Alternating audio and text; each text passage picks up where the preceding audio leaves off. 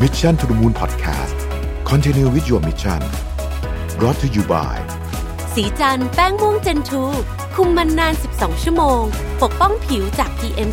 2.5 อัปเกรดเพื่อผู้หญิงทุกลุค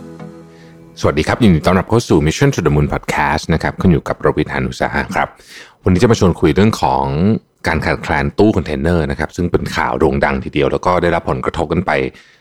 เยอะมากนะครับผมเองก็เจอเรื่องนี้โอ้โหมันหนักหนาสาหัสพอสมควรทีเดียวนะครับของดีเลย์ไปหมดเลยนะวุ่นวายมากนะครับเอาบทความวันนี้นะครับมาจาก SCB EIC นะครับ Container Shortage COVID-19 และการขาดแคลนตู้คอนเทนเนอร์นะมันเกิดอะไรขึ้นนะครับแล้วทางออกคืออะไรนะฮะอย่างที่เราทราบกันนะครับว่าการขนส่งทางทะเลเนี่ยนับว่าเป็นเส้นทางการขนส่งระหว่างประเทศที่สำคัญมากๆนะครับโดยข้อมูลจากอังฉัตรนะครับพบว่าปริมาณการขนส่งสินค้าทั่วโลกนะในปี 2019 เนี่ยมากกว่า 80% ถูกขนส่งทางทะเลผ่านสายเรือต่างๆนะครับรูปแบบการขนส่งทางทะเลส่วนมากเป็นการขนส่งด้วยตู้คอนเทนเนอร์นะครับเพราะว่ามัน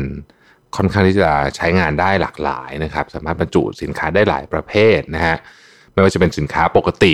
หรือว่าสินค้าที่ต้องการแช่เย็นนะฮะเครื่องจักรอะไรต่างๆแล้วก็เป็นมาตรฐานด้วยนะครับคือ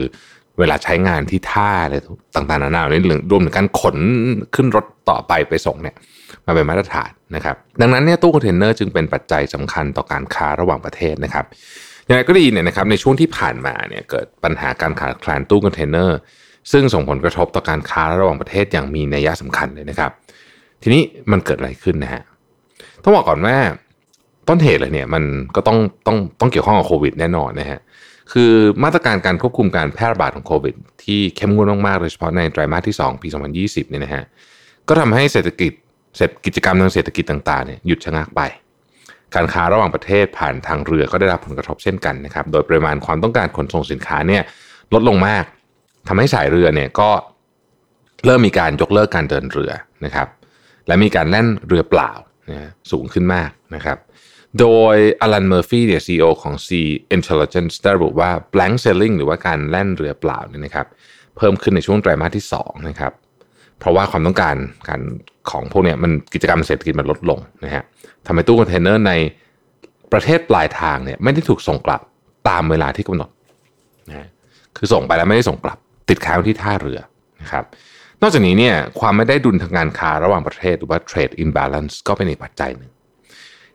สหรัฐกับยุโรปเนี่ยนะครับเป็นประเทศที่มีการนำเข้าสูงกว่าส่งออกเป็น net importer นะครับและสำหรับสายเรือนั้นน่ะการส่งตู้คอนเทนเนอร์เปล่ากลับคือส่งไปเพื่อส่งออกสินค้าใช่ไหม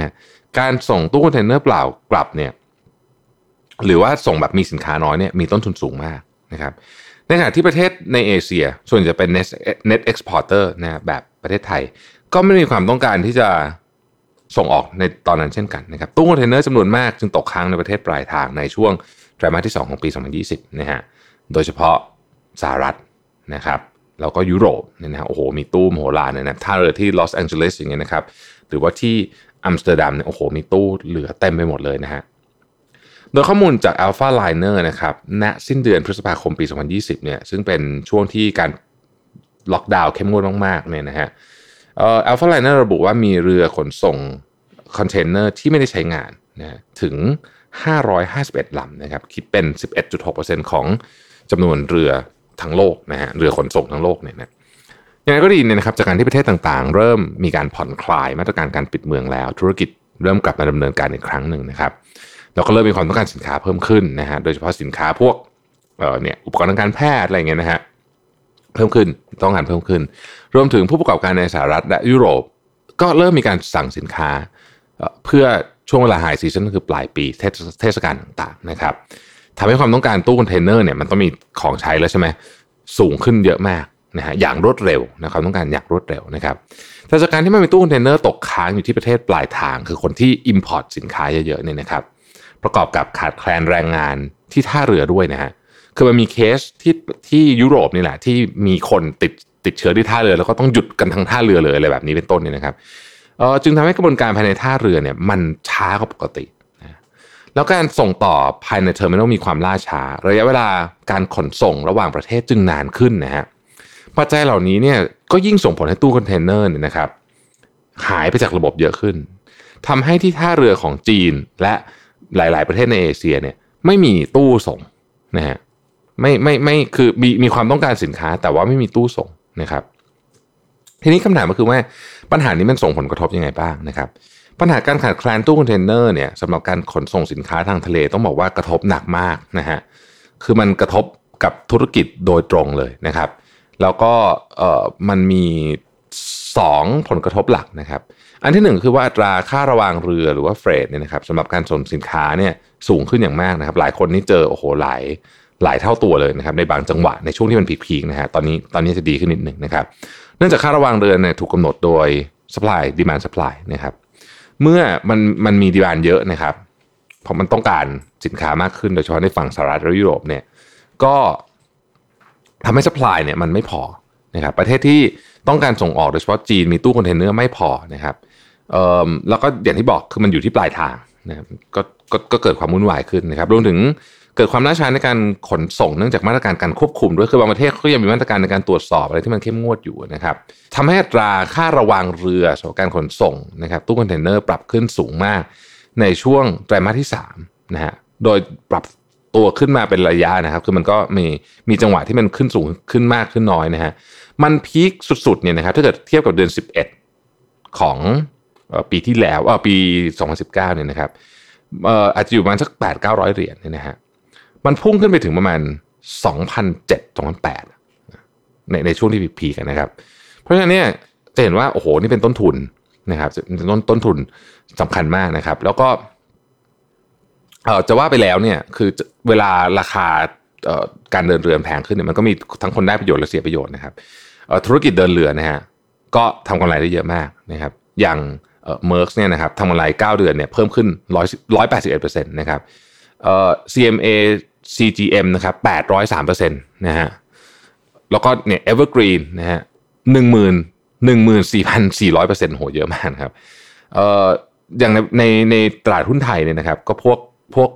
สายเรือทั้งหลายเนี่ยที่เกี่ยวข้องการเดินเรือเนี่ยนะครับก็ได้รับอานิสงส์เชิงบวกไปด้วยนะครับเช่น TTA หรือว่า RCL เป็นต้นเนี่ยนะครับอย่างไรก็ดีเนี่ย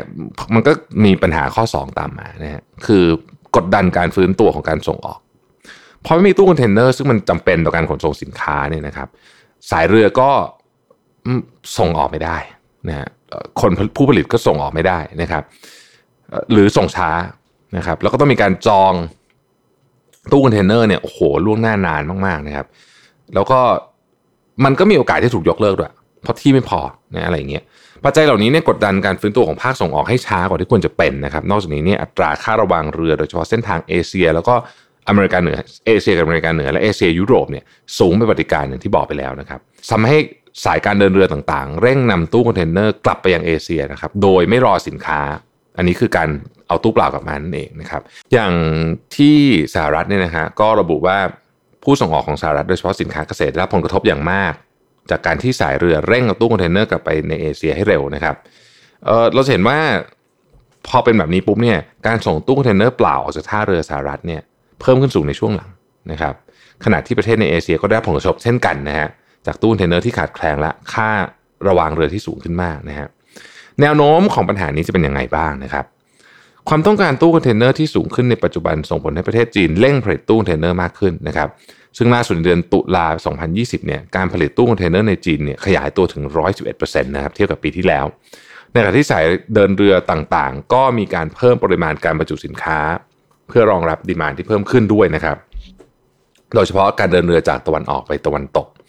ดังนั้นการขาดแคลนตู้คอนเทนเนอร์จึงมีแนวโน้มที่ดีขึ้นนะฮะก็มีคนออกมาคาดการณ์นะวิเคราะห์มาคาดการณ์ว่าปัญหาเนี้ยจะค่อยๆคลี่คลายนะครับในหลังช่วงตรุษจีนเป็นต้นไปนะก็คือหลังช่วงกลางเดือนกุมภาพันธ์เป็นต้นไปนะครับซึ่งปัญหานี้เนี่ยก็เกี่ยวกับโดยไทยโดยตรงนะครับถ้ามันคลี่คลายปุ๊บเนี่ยก็จะทำให้ไทยเนี่ยได้รับอานิสงส์จากเรื่องของการส่งออกไปด้วยนะครับจริงๆต้องบอกว่าเรื่องของปัญหาตู้คอนเทนเนอร์เนี่ยมันเป็นอีกหนึ่งต้องบอกว่าเป็นผลกระทบหรือว่าเป็นผลที่เกิดขึ้นจากวิกฤตโควิด -19 นะครับต้องคอยจับตาดูต่อไปว่ามันจะมีอะไรเกิดขึ้นอีกหรือเปล่าเพราะว่าต้องบอกเลยว่าเรื่องนี้สร้างความวุ่นวายมากๆเลยในการในเรื่องของ supply chain ในช่วงไตรมาสที่4นะครับของปี 2020 นะทีนี้เรื่องนี้เนี่ยมันส่งผลต่ออีกเรื่องนึงนะครับผมก็มีโอกาสได้เจอกับคนที่ จำเป็นจะต้องนำเข้าส่งออกพวกนี้เนี่ยอยู่หลายคนนะช่วงนี้เราทุกคนจะบ่นเรื่องนี้หมดนะฮะประเด็นก็คือเราเริ่มเห็นแล้วว่าความเสี่ยง supply chain มันสูงขึ้นจากเรื่องโควิดก็ทีนึงแล้วใช่ไหมครับเวลาปิดเมืองปุ๊บเอาของมาไม่ได้ไอ้นี่ก็เป็นอีกเรื่องหนึ่งที่อยู่ใน supply chain เหมือนกันในอนาคตเนี่ยเทรนด์ที่เราจะ locally source หรือว่าทำให้ supply chain มันสั้นลงเนี่ยผมว่ามันยิ่งชัดเจนขึ้นไปอีกนะครับเพราะว่าคนเจอเรื่องนี้ไปก็มีความขยาดบางคนก็คือโดนหนักพอสมควรนะครับน่าติดตามต่อไปนะถ้ามีอะไรอัปเดตผมจะมาเล่าให้ฟังต่อนะครับขอบคุณที่ติดตาม Mission to the Moon นะครับสวัสดีครับ Mission to the Moon Podcast Continue with your mission Presented by สีจันแป้งม่วงเจนทู